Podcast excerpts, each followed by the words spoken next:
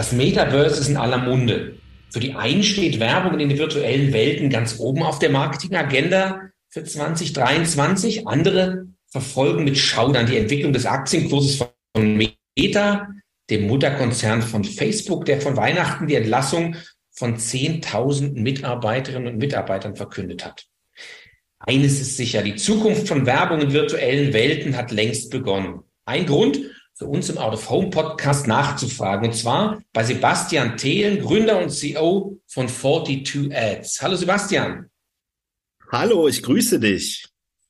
Sebastian, 42 Ads verschiebt ihre alten Grenzen und lässt sie sicher den nächsten Schritt in das neue Zeitalter der Werbung gehen. Das ist auf eurer Website zu lesen. Was treibt ihr denn da eigentlich? Das ist eine gute Frage. Ja, ganz, ganz spannende Sachen. Ich freue mich erstmal hier sein zu dürfen, lieber Kai, und ähm, werde dir äh, selbstverständlich äh, mit ganz viel Elan und Power genau diese Fragen auch beantworten. Was machen wir bei 42 Ads beziehungsweise bei 42 Meta? Denn äh, wir haben mittlerweile dafür eine eigene Company gegründet, die sich nur mit diesem Thema beschäftigt. Und was wir da treiben, ist Folgendes. Wir kommen aus dem äh, programmatischen Advertising. Das heißt, das Thema machen wir schon sehr, sehr lange, äh, circa 15 Jahre. Damals war das Thema in den Kinderschuhen. Kennt ihr alle, ähm, wenn ihr im Internet surft und äh, dort Bannerwerbung sieht, ähm, gab es vor 15 Jahren die ersten äh, Technologien auf dem Markt, sogenannte Demand-Side-Plattformen und Supply-Side-Plattformen, um äh, programmatische Display-Werbung ähm, im Internet, im Web 2.0 abzubilden. Daher kommen wir. Und äh, in den letzten Jahren haben wir uns na klar auch weiterentwickelt und äh, seit 2016 äh, sind wir äh, an einer Company beteiligt, die im Blockchain-Bereich sich aufhält und somit auch dieses Thema ähm, äh, gut kennen. Und ähm, ja, vor ungefähr anderthalb Jahren war es dann soweit, dass ein Mitarbeiter auf mich zugekommen ist und gesagt hat, Mensch, du, da gibt's jetzt was ganz Neues. Ähm, das ist ähm, das sogenannte Metaverse. Und das sind unter anderem virtuelle Welten. Wir können ja gleich nochmal über den, den Begriff Metaverse und die Definition sprechen, aber jetzt genau. erstmal, wo kommen wir her?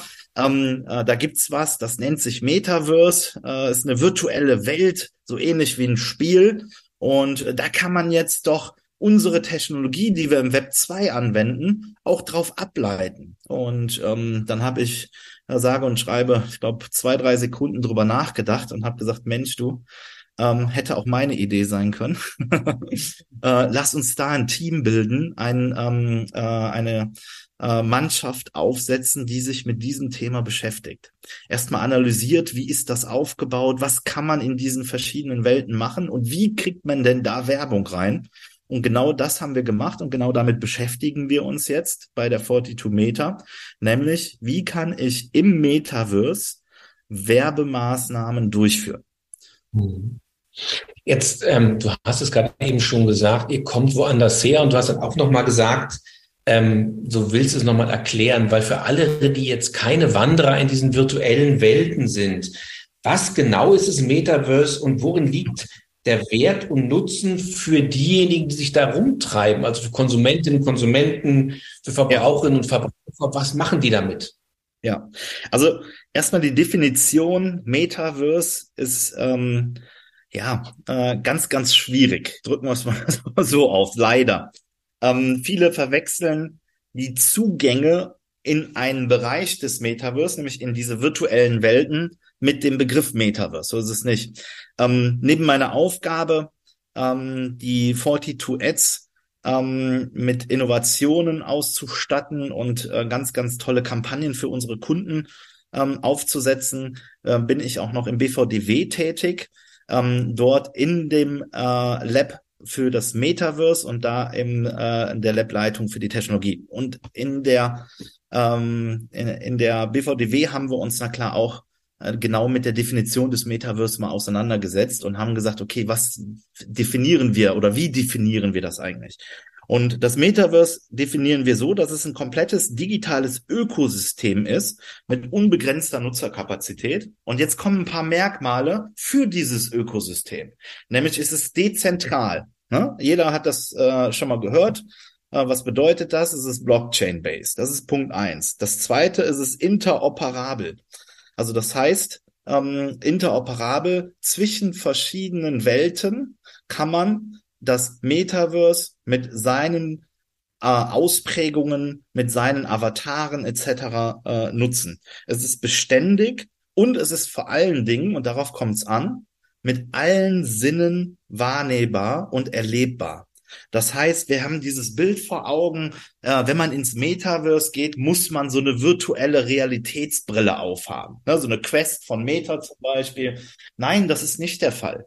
Die größten Plattformen, um in eine virtuelle Realität momentan reinzukommen, zum Beispiel wie das Decentraland, das ist ein Beispiel einer Plattform, ist gar nicht mit einer virtuellen Brille ähm, begehbar, sondern man kann es ganz normal mit seinem Computer ähm, aufrufen, indem man auf decentraland.org geht und dann die ersten Erfahrungen mit dem Metaverse macht. Also um das nochmal zusammenzufassen, es ist mehr als nur eine virtuelle Welt, in die man reingehen kann. Es ist ein komplettes digitales Ökosystem, was dezentral ist, interoperabel und beständig mit allen Sinnen ähm, fühlbar und erlebbar gemacht werden. Ja, da kommen dann so Fragen auf, ähm, und da, das werden wir auch in den nächsten Jahren immer mehr sehen. AR, Augmented Reality, ne, wird äh, ein Zugang sein, wie wir das Metaverse erleben können und erlebbar machen können. Und das verbindet sich mit der Realität. Also wenn wir es schaffen,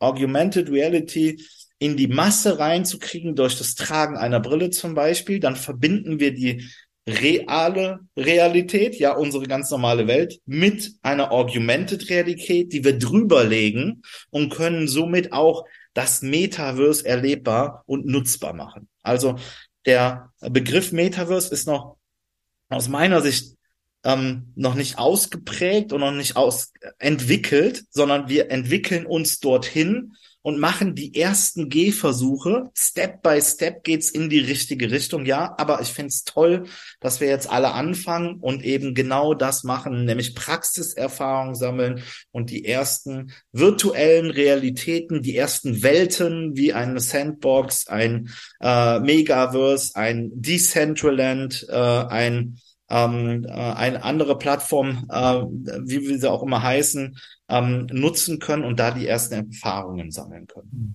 Für die, die es nicht wissen, der BVBW ist der Bundesverband der digitalen Wirtschaft, also sozusagen das, was, was alle, die online und mobile und sonst wie virtuell unterwegs sind, zusammenschmeißt. Also es ist interessant, dass ihr alle auf dem Weg seid, eine Definition zu etablieren und eben noch nicht angekommen seid, was ja super ist, ehrlich gesagt.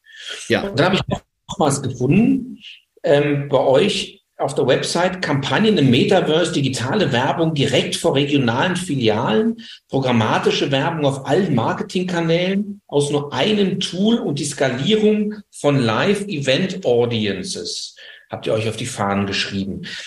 Jetzt mal für einen, der jetzt irgendwie nicht seit 20 Jahren sich im Metaverse befindet, weil so lange gibt es ja noch gar nicht. Wie funktioniert sowas eigentlich technologisch oder technisch, dass man sagt, Mensch, ich bin da unterwegs und ich schaffe es sozusagen auf all diesen Kanälen unterwegs zu sein?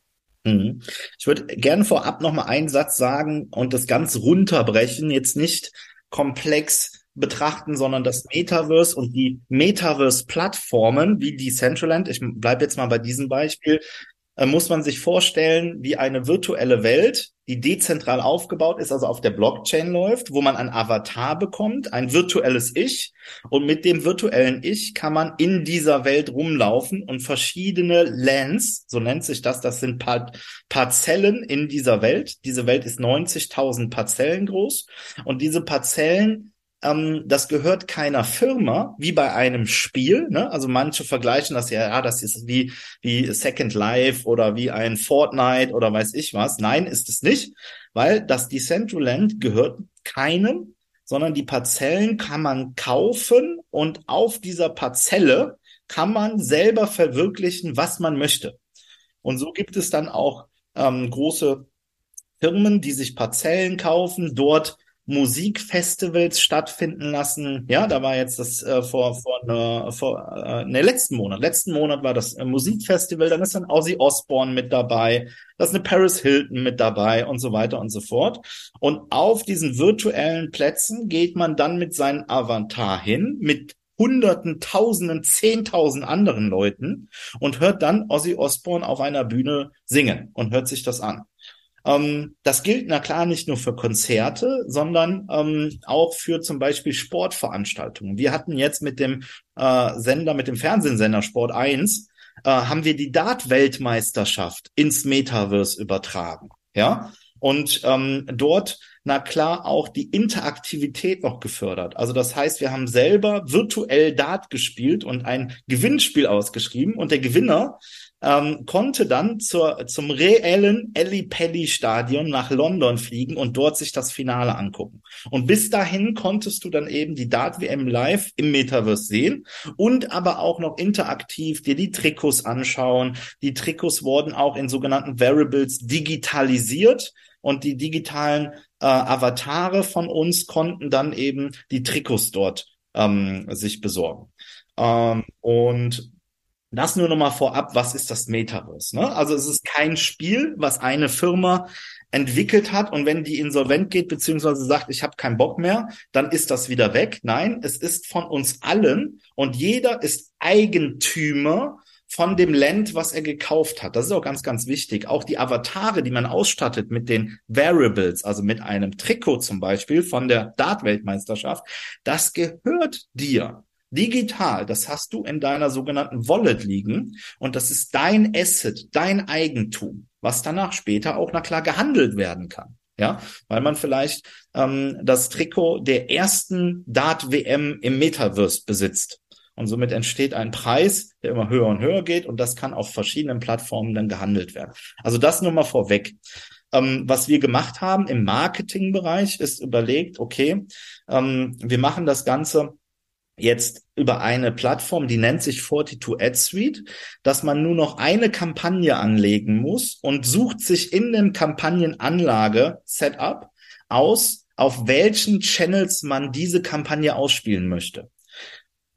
Klammer auf, das geht nur bei uns auf programmatisch anspielbaren Kanälen, Klammer zu. Das heißt, wir haben Kanäle wie Display-Werbung, Retargeting-Werbung. Wir haben aber auch Digital Out of Home ähm, Kanäle, ja, dass man digitale Außenwerbung eben programmatisch bei uns mit als Channel hinterlegen kann, ein Targeting sich auswählt, ja, zum Beispiel ähm, ähm, Männer und Frauen im Alter zwischen 18 und 30 Jahre, die sportaffin sind. Und dann sagt man, ja, diese, dies ist meine Zielgruppe. Auf welchen Kanälen möchte ich die dann überhaupt erreichen? Und da kann man dann eben bei uns aus verschiedensten Kanälen auswählen, Display, Native Ads, Out of Home und jetzt, na klar, auch im Web 3.0, ja, ähm, in den Bereichen des, äh, der verschiedenen Metaverse-Plattformen. Wie das Ganze funktioniert, ist auch programmatisch. Das heißt, wir haben in den letzten anderthalb Jahren mit unserem Team unsere Ad-Server aufgebaut, so dass man auch in den verschiedenen Metaverse-Plattformen wie ein CryptoFoxels, wie ein Decentraland und die anderen, die ich eben gesagt habe, programmatisch einbuchen kann.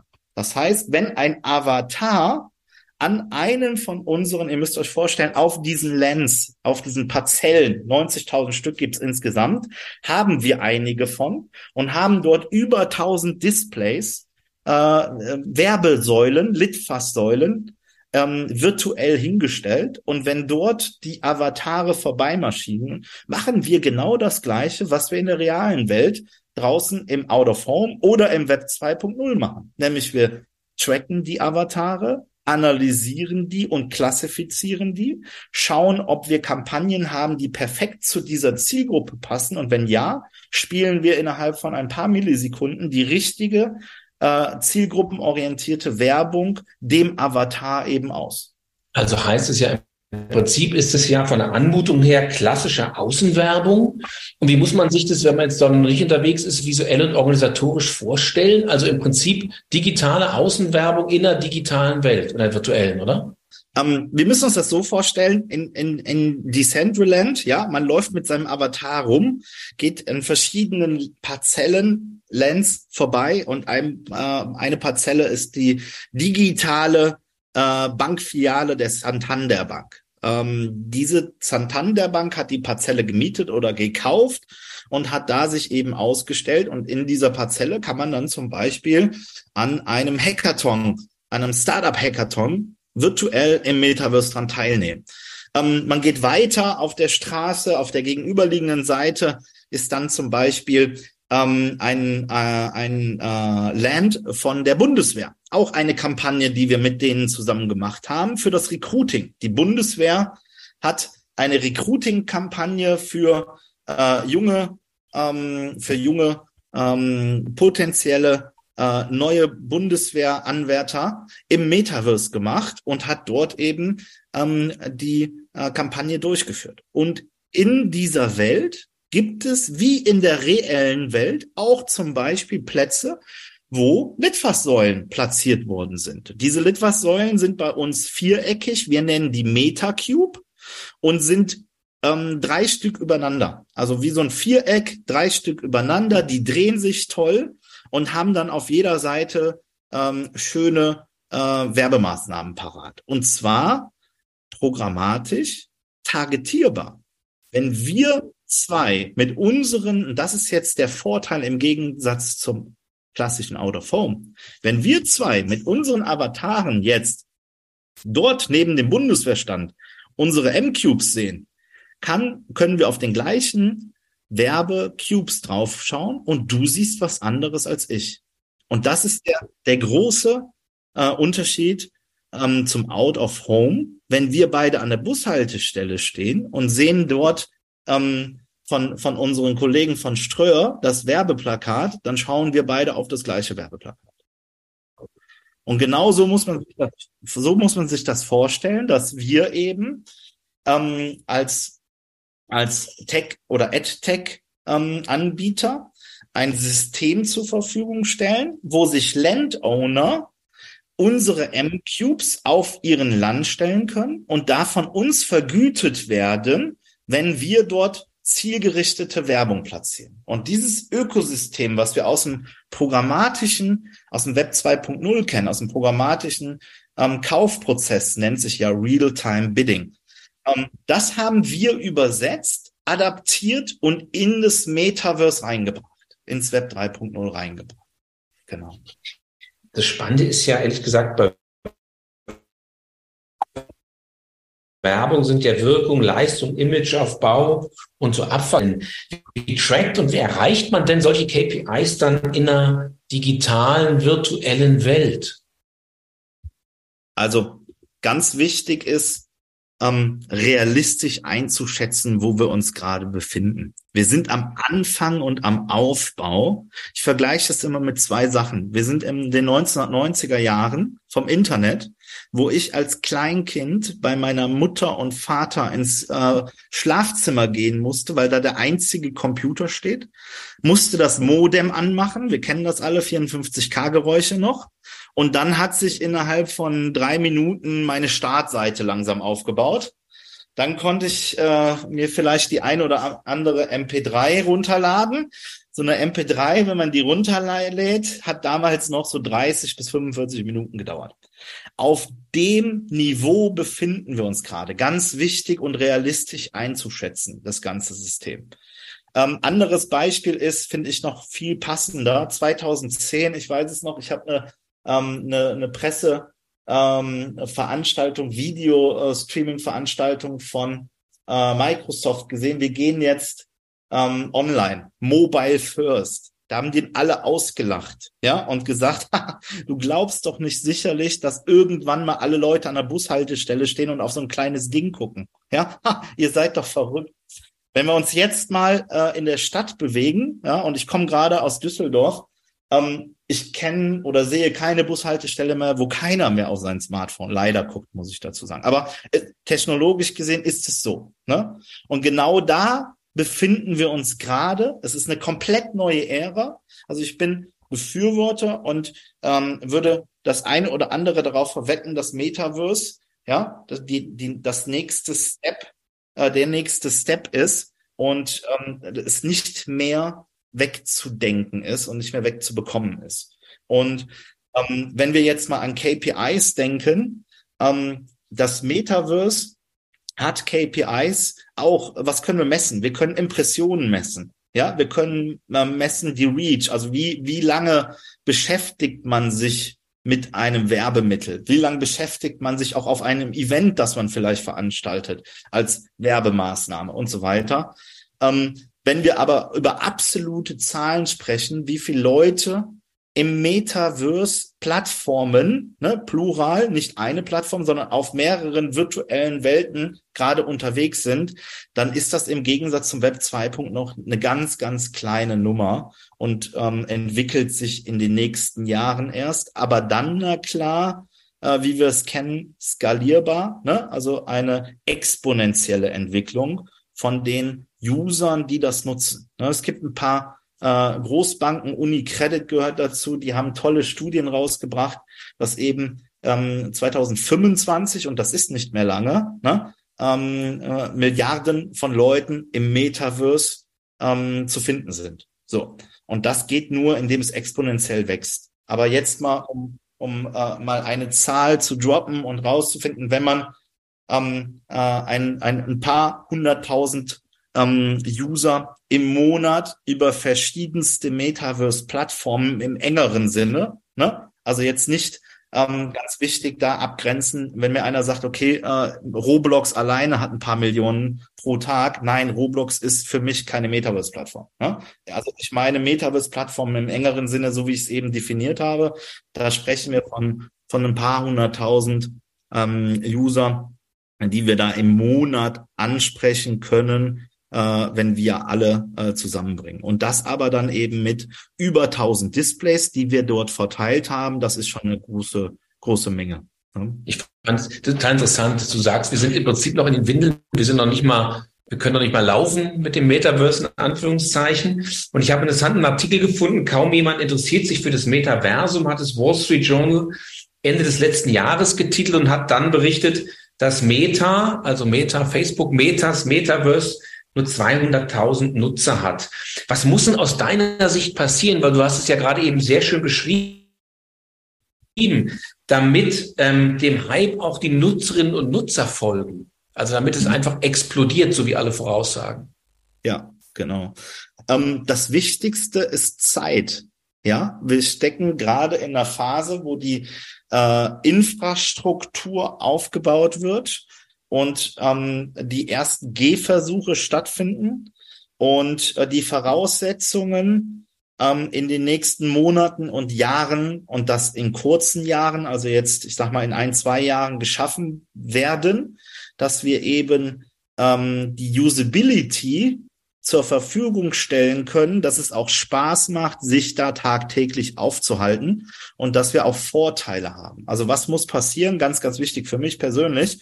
Ich muss einen Vorteil haben zur jetzigen Nutzung im Web 2.0.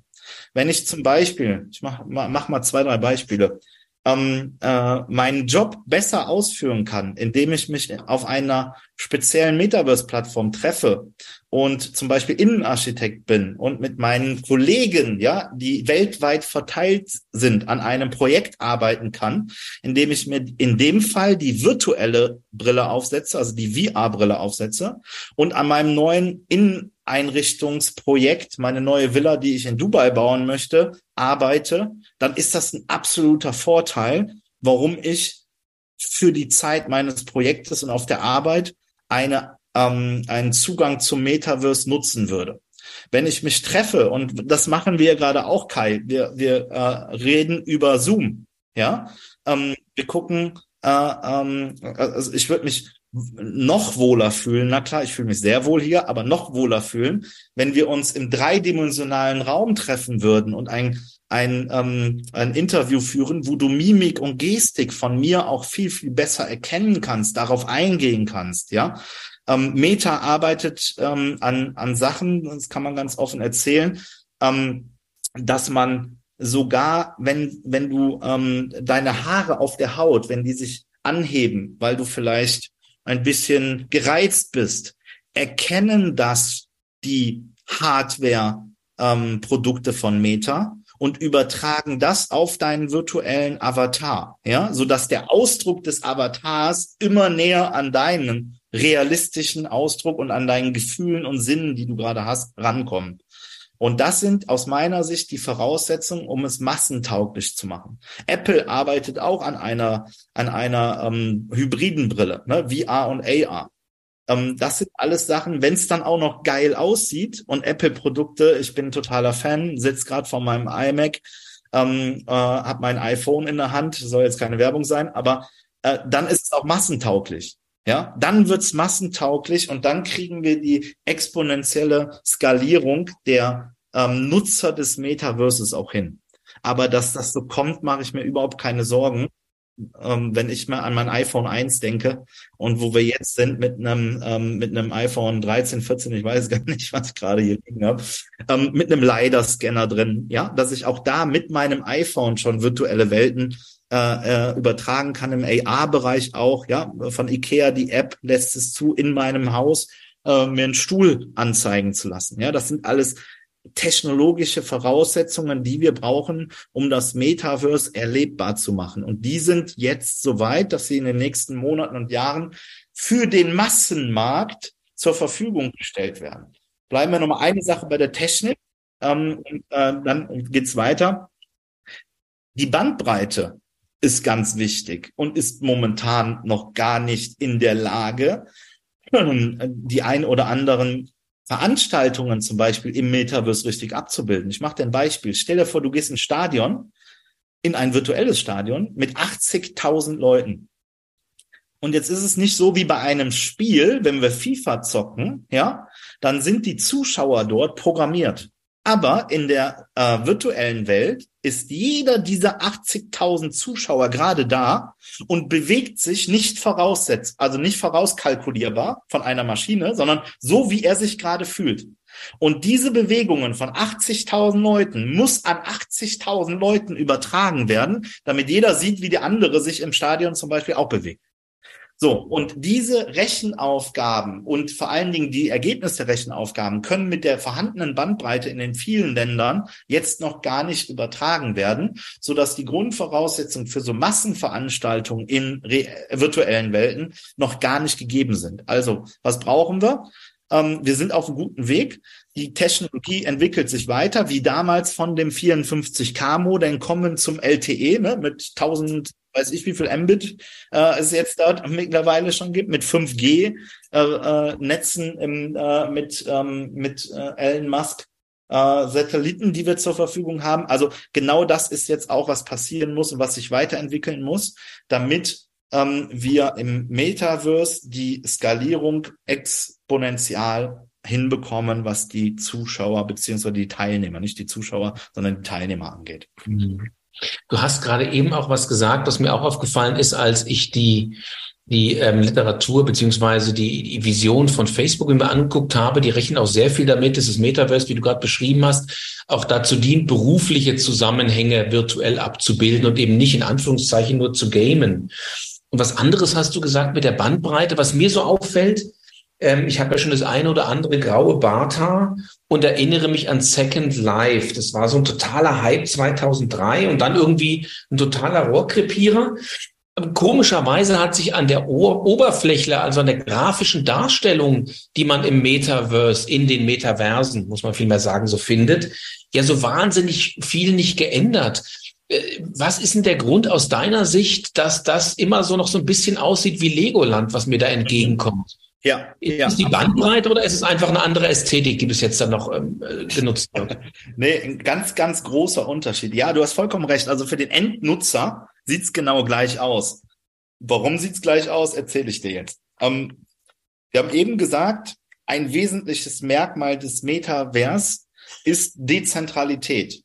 Darum muss ich auch, sorry, an meine Kollegen, die so ähnlich heißen wie wir, ohne das 42 Meter davor, also 42 wegnehmen, sagen, ähm, ich persönlich, aber das ist eine persönliche Einstellung, glaube nicht an das System zentrales Metaverse. Ne? Für mich ist es schon in der Definition genau das Gegenteil.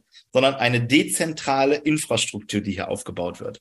Und das ist auch ein wesentlicher Bestandteil, ähm, warum die Grafik noch immer so ähm, ja ähm, nicht gut auflösend ist. das war so. Ähm, das Ganze dezentral zu rendern, zur Verfügung zu stellen, ähm, da ist es wirklich noch nicht so weit, dass die Technik, die Bandbreite in Kombination mit der Infrastruktur das hergibt, muss man ganz klar sagen. Also da haben wir noch ähm, viel zu tun. Wenn wir jetzt mal an eine Unreal Engine denken, ähm, ist die, die Auflösung, ich weiß nicht, ob du das schon mal angeguckt hast, die Auflösung Wahnsinn. Du denkst, du guckst einen Film, der mit einer richtigen Videokamera eine richtige originale Szene abgedreht hat. Also, das funktioniert von der Grafik. Wir müssen es jetzt nur noch paaren und zusammenbekommen. Ja, also Technologie wie Unreal Engine und die, die, die Grundvoraussetzung von Metaverse-Plattform, Dezentralität und Blockchain-based, so hinzubekommen, dass wir beides miteinander kombinieren können. Und dann schaffen wir es auch, dass die Grafik immer besser und besser und besser wird. Der Unterschied jetzt zum Second Life ist ein bisschen was anderes. Jetzt haben wir na klar auch Avatare, die wir gestalten können, aber diese Avatare und die ganze Technologie ist interoperabel. Das heißt, wir haben nicht wie damals einen Spielehersteller, der Second Life gemacht hat und nur was in dem in dem System, in der, in der Welt, in dem Ökosystem, in dem einem Spiel zur Verfügung stellt, sondern jetzt unterhalten wir uns in verschiedensten Gruppen, Kronos-Gruppe gehört mit dazu. Wie kriegen wir Interoperabilität technologisch abgebildet, damit man Avatare von der einen ähm, Welt, ja, zum Beispiel Decentraland, mit ins andere, in die andere Metaverse-Plattform Foxels nehmen kann. Also dein Avatar mit dem von mir eben genannten Dart WM 2022 T-Shirt, was dir gehört, was du gekauft hast, wo du Geld, reales Geld für bezahlt hast, das möchtest du doch bitte, egal auf welcher Plattform du unterwegs bist, mitnehmen.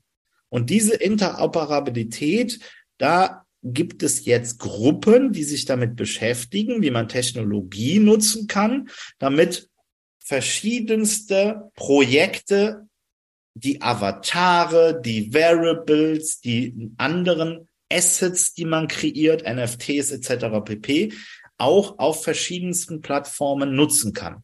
Und da sind wir aber auch erstmal am Anfang. Da gibt's noch keinen fixen Standard, wo man sagen kann, okay, entwickel bitte ähm, in äh, GLTF ähm, deine Szene, ähm, dein Land und so weiter. Und das kannst du dann nutzen in die verschiedenen Plattformen. Da wird es drauf hinauslaufen, aber um es nochmal auszudrücken, wir brauchen Zeit, um diese Grundvoraussetzungen jetzt erstmal weltweit zu diskutieren, diese umzusetzen, um dann zu sagen, okay, jetzt sind wir soweit und können an den Grafiken arbeiten, können die immer besser und besser und besser machen. Ich sage nochmal Stichwort Unreal Engine schaut es euch mal bitte an. Die Grafik an sich, die man jetzt mittlerweile schon nutzen kann, ist Wahnsinn. Wir müssen sie nur noch kombinierbar machen mit Metaverse-Plattformprojekten. Mhm. Ähm, es haben wir vorhin auch eine ganze Menge über Werbung gesprochen. Du hast es sehr schön beschrieben mit den Litwas-Säulen, also der Außenwerbung und virtuellen. Du hast aber in deiner Zeit als Gründer von User Mobility auch Erfahrungen mit Out-of-Home-Vermarktung in der echten Welt gesammelt. Siehst du da Parallelen? Genau, also ähm, Use Mobility ähm, ist ein anderes Startup ähm, von uns. Von uns ist immer, äh, ich stehe da nicht alleine hinter, sondern ein äh, ganz tolles Gründerteam, was wir haben. Und Use Mobility, äh, der, der es nicht kennt, haben wir ähm, 2018 gegründet, sind mittlerweile Marktführer in Deutschland, was ähm, mobile Werbe, Werbung auf Autos, auf Taxen zum Beispiel, auf Amazon-Fahrzeugen, auf LKWs etc. pp. angeht. Also das heißt, wenn ihr mal durch Düsseldorf, Hamburg, Berlin etc. läuft, guckt euch die Taxis an. Auf den Dächern sind dort digitale Werbetafel, die, die wir wiederum auch programmatisch bespielen können. Das erstmal zur Grundvoraussetzung. Also das heißt, das Taxi fährt durchs Neubaugebiet. Wir targeten das Taxi. Wo befindest du dich? Welche Zielgruppe befindet sich im Neubaugebiet? Wir spielen zum Beispiel Pampers-Werbung aus. Ja, wir fahren durch den ähm, Aachener Süden. Da wohnen eher die Schönen und Reichen, wie man sagt. Was spielen wir aus? Die neue Rolex-Werbung. Also das ist das Prinzip, was wir auch in den Außenwerbemarkt und da in den mobilen Werbemarkt ähm, integriert und reingebracht haben. Ähm, ich bin ein, ein Online-Kind, ja, also bin in, in einer Zeit groß geworden und aufgewachsen und habe meine erste ähm, Erfahrung im Unternehmertum gesammelt mit Web 2.0, mit Programmatic Display Advertising und ähm, bin dann ähm, 2018 in den Außenmarkt, Außenwerbemarkt reingekommen und äh, bin da sehr naiv reingegangen, habe gesagt, pass auf, ähm, wir revolutionieren den ganzen Werbemarkt, Außenwerbemarkt, wir machen mal überall kurz Programmatic Advertising drüber. Ja, ganz mhm. einfach, ganz schnell. Ähm, war nicht so, wie ich mir das vorgestellt habe. Leider. Ähm, der, der Außenwerbemarkt wird in Deutschland zumindest von zwei, drei großen Playern beherrscht, was Anzahl an Werbe, ähm, an, an Werbeplätzen angeht, was äh, Kundenkontakte angeht, äh, was äh, Kundenbeziehungen äh, nicht nur zu Endkunden, sondern auch zu Agenturen angeht, etc. pp. Und dann kommen wir als kleines Startup in diesen Markt rein und sagen, pass auf, wir erzählen euch mal, wie die Welt funktioniert. So geht das nicht. Ne? Also das war mein naives Denken. habe in den letzten Jahren ähm, viel viel lernen müssen, ähm, dass man nicht einfach den den Programmatic Advertising Markt aus dem Online-Bereich so über eine ganze Branche stülpen kann ähm, bis es da ähm, vernünftig vorangegangen ist in den Programmatic Advertising Markt, sind jetzt, das haben wir 2023 mittlerweile, auch fünf, sechs Jahre umgegangen. Mhm. Äh, Quintessenz oder äh, Ausblick ganz kurz. Mittlerweile tut sich was an dem Markt, ja, immer mehr und mehr andere Partner, Wettbewerber, Mitbewerber von uns springen auch auf das programmatische Außenwerbe ähm, äh, Umfeld auf und äh, es entsteht dieser Markt. Ja, also das, was ich 2018 als Idee hatte und mal gedacht habe, ich setze es mal ganz schnell um, ähm, entwickelt sich in den letzten sechs Jahren genau in diese Richtung. Es entstehen die ersten Supply-Side-Plattformen. Ich weiß nicht, ob du es mitbekommen hast. Letztes ja. Jahr hat dann auch Google gesagt, mhm. okay, wir öffnen unser, unsere DV360. Das ist eine Demand-Side-Plattform von Google, ist die größte weltweit. Und in der DV360 kannst du jetzt auch programmatisch out of home in Deutschland buchen. Ja, also es geht in die richtige Richtung. Es kommt ähm, äh, dahin, wo es hingehen muss aus meiner Seite. Also, dass man sagt, hey, wir gucken uns mal den Prozess an eines alten Buchungssystems. Ja, wie wird Au Außenwerbung damals, so wie ich es feststellen musste, ge äh, äh, äh, gebucht, ja, da gibt's dann einen Kunden, der möchte eine Außenwerbung machen, die haben dann eine Agentur, die Agentur haben wieder eine Spezialvermittleragentur, wo dann angerufen werden muss, die kümmern sich dann um die äh, um die Beschaffung der Werbeplätze, ja, da gibt's nicht nur die Bushaltestellen, sondern auch Autos, auf denen man werben kann. Oder es gibt auch mittlerweile ähm, Werbemittel in S- und U-Bahnen, es gibt Werbemittel in Fitnessstudios und äh, Werbemittel in Aufzügen und so weiter und so fort. Die besorgen die dann und dann geht's wieder hin und her. Und das ist ein sehr, sehr, ja, wie soll man sagen, ein sehr, sehr ähm, nicht digitalisierter Prozess, der dahinter liegt. Und diesen Prozess ähm, zu optimieren, und vor allen Dingen auch, ähm, ohne es jetzt böse zu meinen, zu rationalisieren und effizienter zu betreiben. Das ist mit und mit die Aufgabe auch von Use Mobility. Und Use Mobility hat sich da eben in eine Nische ähm, drauf spezialisiert und das ist der Mobilbereich. Ja, also mobile Außenwerbung. Da ist Use Mobility ähm, ähm, für äh, bekannt. Äh, wir haben dann auch vor zweieinhalb Jahren ähm, die Taxi-Ad noch übernommen. Äh, auch ein äh, bis damals eben der größte Anbieter im, im mobilen Bereich. Die machen äh, Taxi-Werbung, die bekleben die äh, Taxis, die machen Innenwerbung, äh, die machen auch außen oben auf den Dächern Werbung und das passte na klar perfekt zu uns, so dass wir gesagt haben, okay, zusammen sind wir stärker, ähm, sind dann deutschlandweit zum größten Anbieter von mobiler Out-of-Home-Werbung gewachsen und ähm, zum ähm, zur Kombination, also das nur zum Hintergrund, zur Kombination zum ähm, Metaverse mhm. würde ich persönlich momentan auch in der jungen Phase, wo wir uns befinden, erstmal die Einschätzung geben, und das finde ich persönlich besser. Es ist näher an dem digitalen Web 2.0 Thema dran, anstelle an Außenwerbung.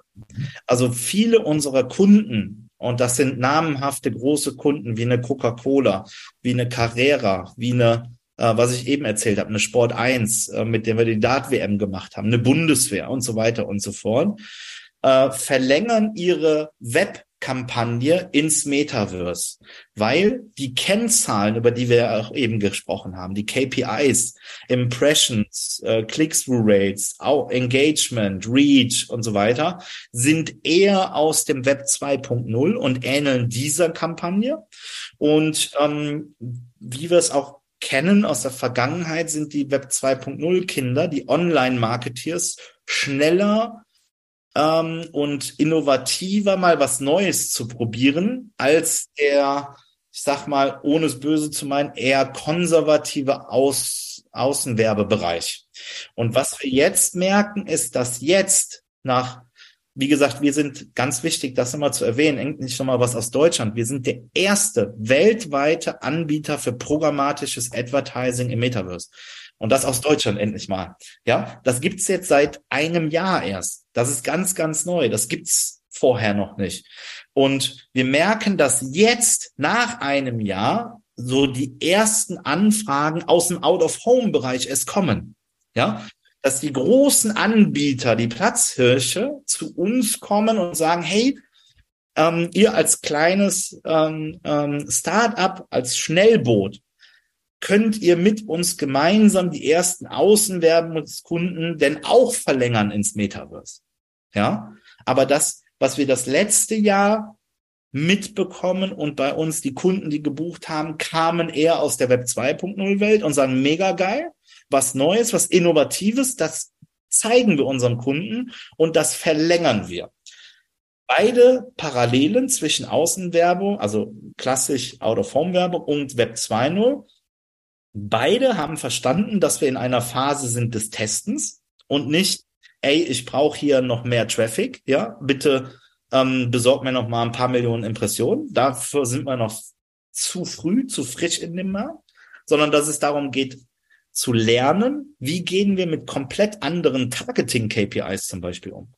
Ja, weil wenn wir mal die KPIs nochmal betrachten, ähm, Targeting-Möglichkeiten auf Avatar-Ebene, auf Wallet-IDs, auf ähm, welche Tokens habe ich denn in meinem Portfolio liegen? Nämlich das sind auf einmal komplett neue Targetings und das müssen die Marketeers auch erstmal lernen, wie man dann da eben Klassen bildet, neue Targetings baut und so weiter. Und das ähm, muss man wirklich sagen, kommt eher aus dem Web 2.0, die Nachfrage, die Begeisterung. Jetzt merken wir nach einem Jahr, äh, kommen auch die ersten Out-of-Home Interessenten und sagen, okay, ich kann meinem Kunden diese Out-of-Home-Kampagne auch nochmal verlängern ins Metaverse für eine Out-of-Home-Kampagne. Haben wir auch einen Bierhersteller, ne? äh, einen ganz, ganz bekannten, mit dem wir gerade eine Kampagne machen. Ähm, Heineken, kann man auch sagen. Äh, ganz, ganz tolles Bier, trinke ich auch persönlich sehr gerne. äh, kleine Schleichwerbung hier. Ähm, äh, das ist zum Beispiel einer der ersten Out-of-Home-Kampagnen, die zu uns gekommen sind und wirklich diese Anfrage gestellt haben. Kann mhm. ich bitte bei euch meine Out-of-Home-Kampagne ins Metaverse verlängern? Mhm. Was ich ganz interessant fand zum Abschluss, ist eine Sache, die du gesagt hast, gebt uns Zeit oder wir brauchen Zeit. Sind, wir reden nicht von ein paar Monaten, wir reden von Jahren, ähm, die ähm, gebraucht werden, damit das Ganze wirklich durchprofessionalisiert und so attraktiv ist, damit es auch eine, tatsächlich eine Gravitationskraft für ein Massenpublikum hat. Das fand ich ehrlich gesagt auf der einen Seite ein Aspekt, den man oft vergisst, wenn man heutzutage über das Metaverse redet, weil Hype heißt ja immer, es fängt tatsächlich an, wenn irgendwas anfängt interessant zu werden und da sind wir offensichtlich ja noch. Auf der anderen Seite, glaube ich, sehen, siehst nicht nur du, sondern andere ja auch ein Riesenmarktpotenzial. Was würdest du denn abschließend sagen? Was traust du, wenn man es überhaupt so sagen kann, dem Kanal Metaverse für einen Anteil am Mediakuchen zu, wenn man mal in die Zukunft guckt und sagt, es hat irgendwie eine Ausbaustufe, die wirklich marktrelevant ist? Was glaubst du, sind es, sind es 5 Prozent, sind es 10 Prozent, sind es 20 Prozent, die mhm. irgendwann mal von den Online-Ausgaben in das Metaverse fließen können? Oder ist es viel mehr? Ja, ja, das ist gut. Also ähm, wieder das Beispiel iPhone 1. Ne? Äh, damals das erste, eins der ersten Smartphones, was rausgekommen ist. Die Verkaufszahlen von der Hardware waren jetzt irgendwie eine Million iPhones hat er verkauft. Ich kenne momentan nicht den momentanen Stand, dass das iPhone 13, wie viel. Aber das müssten, äh, müssten äh, exorbitant viele mehr als eine Million Stück sein, die da verkauft so. ähm, worauf ich hinaus will, ist, ähm, ich stelle nicht nur die These auf, sondern ich stehe total dahinter, ähm, dass das Internet, so wie wir es jetzt kennen und unter dem Begriff Web 2.0 ähm, jetzt definieren, ähm, dass das Metaverse das Web 2.0 ablösen wird. Also es geht nicht darum zu überlegen, wie viel Prozent ähm, wird es irgendwann mal haben, sondern wir werden so eine Steigerung wie beim Mobile. Ne? Mobile fang, fing auch mit fünf Prozent an, zehn Prozent, äh, vor zehn Jahren war es dann 50 Prozent. Wo sind wir jetzt? 80 Prozent, schätze ich jetzt mal. So 75, 80 Prozent ist Mobile Traffic aus dem Display-Bereich. Ja. Ähm, so musst du dir das auch vorstellen. Äh, das Metaverse, im, jetzt kommt's im weitesten Sinne, wird das Web 2.0 ablösen und wir werden die Kampagnen äh, wir werden komplett neue Kampagnen. Wenn wir jetzt mal in die Zukunft schauen, werden wir komplett neue Kampagnen. Ich habe von dem ähm, äh, äh, von von dem Litfaßsäulen geredet. Warum baue ich Litfaßsäulen im Metaverse auf? Weil ich dem Kunden erstmal was geben möchte, was er kennt aus seiner jetzigen Umwelt, aus seinem jetzigen Umfeld. Man kennt den Spruch, was der Bauer nicht kennt, frisst er nicht. So ist das da auch. Das Metaverse alleine ist schon so neu und so innovativ. Wenn ich jetzt noch mit Werbeformen kommen würde, die ganz anders sind und die wir aber sehen werden, ich mache mal ein Beispiel. Man geht mit seinem Avatar ähm, durch die Centraland und an einem vorbei fliegt ein Vöglein, äh, zwitschert einen Song ähm, und hat eine Kette von äh, Cartier an. Das werden Werbeformen, wie wir sie sehen werden. Es wird nicht mehr die Litfaßsäule sein, die da sind, sondern es werden komplett neue, mit der jetzigen und späteren Technologie, die uns dann zur Verfügung stellen, neue Werbemaßnahmen gelten und neue Werbemaßnahmen zu sehen sein. Also die Litfaßsäule ist für mich nur ein Zwischenschritt, damit der Nutzer, der Endnutzer sagt, okay, Metaverse an sich ist schon so neu, ja, ich beschäftige mich erstmal damit und buch was und buch da Media Spendings rein, aber mit einem Medium, was ich kenne, wo ich nicht auf einmal andere ähm, andere Assets zur Verfügung stellen muss. Ein, ein Vöglein muss ja auch programmiert werden, was da rumfliegt. Bei uns kann man jetzt die ganz normalen Werbebanner, die man auch für Programmatic Advertising im Web 2.0 braucht, uns zur Verfügung stellen, bei uns in der DSP hochladen, ja, und seine Kampagne ganz, ganz schnell in drei Klicks verlängern ins Metaverse. Und das ist bei uns die Phase, in der wir uns gerade befinden. Also nimm was, was der Nutzer kennt, in dem Fall die Litfaßsäule, ja, unsere M-Cubes, da das Display oder das Banner, das Asset drauf, was er sowieso schon erstellt hat von seiner Designagentur und so weiter und so fort. Was er meinetwegen auch schon programmiert hat in HTML-Code und so weiter. Kann er uns einfach zur Verfügung stellen. Und das tun wir erstmal in den neuen Channel Metaverse rein. So, das ist der jetzige Status. Wo wir dran sind und was wir entwickeln in unserer F&E-Abteilung, im AR-Bereich, also im Augmented-Bereich, das sind ganz andere Sachen. Wir gehen durch die Stadt, schauen ins Fenster bei Deichmann rein und in deiner Brille entsteht, hi Sebastian, heute in deiner Schuhgröße sind die neuen Nike Air Max äh, für 20 Prozent in Blau in deiner Lieblingsfarbe noch reduziert. Komm doch rein und hol sie dir direkt ab. Ja, das sind Werbemaßnahmen in Augmented Reality Welt, äh, Welten, äh, wo wir jetzt schon dran arbeiten und die wir jetzt entwickeln, die wir aber noch nicht auf den Markt bringen, weil sie noch nicht angenommen werden, weil das Thema an sich noch so neu ist. Und darum nochmal zurück zu deiner Frage. Es wird den Weg gehen von ein Prozent Marktanteil auf fünf, auf zehn, auf zwanzig, auf 50, auf 80. Ja. Online-Shops werden komplett anders aufgebaut. Es wird nicht mehr die zweidimensionale Homepage, den Online-Shop geben, wie wir es jetzt kennen. Ja, so wird in fünf Jahren keiner mehr shoppen. Mhm. Also ich glaube, eine Sache haben wir gerade gelernt. Ich nehme mal ein paar Sachen mit. Das eine ist, glaube ich, du hast uns dankenswerterweise eine sehr schöne und sehr ehrliche Standortbestimmung gegeben, was das Metaverse angeht. Du hast uns gerade eben so eine Tür aufgestoßen zu dem, was die Zukunft sein kann, was sie auch sein muss und warum es irgendwann mal ein Massenmedium sein wird. Was ich gerade gelernt habe, was ich sehr spannend finde, Web 2.0 wird es in der Form, in der wir es jetzt kennen, nicht mehr geben. Und ich glaube, wir können anfangen zu überlegen, was für eine Rolle spielt es künftig, crossmediale Kampagnen über alle Mediagattungen hinweg programmatisch auszuspielen, inklusive digitale Außenwerbung, dem Metaverse und dem, was uns sonst noch alles einfällt, weil es am Ende ja um äh, Targeting von Zielgruppen geht, egal wo und wie die sich bewegen. Ja. Bastian, ja. ich danke dir sehr. Ich glaube, das war ein sehr tiefgründiges, sehr umfangreiches Gespräch. Und ähm, ich glaube, ich habe viel mitgenommen, wie man auch komplexe Dinge sehr einfach erklären kann. Und dafür danken wir ganz herzlich. Lieber Kai, ich äh, danke dir. Ähm, schön, dass ich hier sein darf und durfte und mit dir über so ein tolles und äh, für mich auch persönlich und privates äh, Thema, was ich unbedingt nach vorne treiben möchte, heute sprechen durfte. Das war der Out of Home Podcast mit Sebastian Thelen, dem Gründer und CEO von 42 Ads.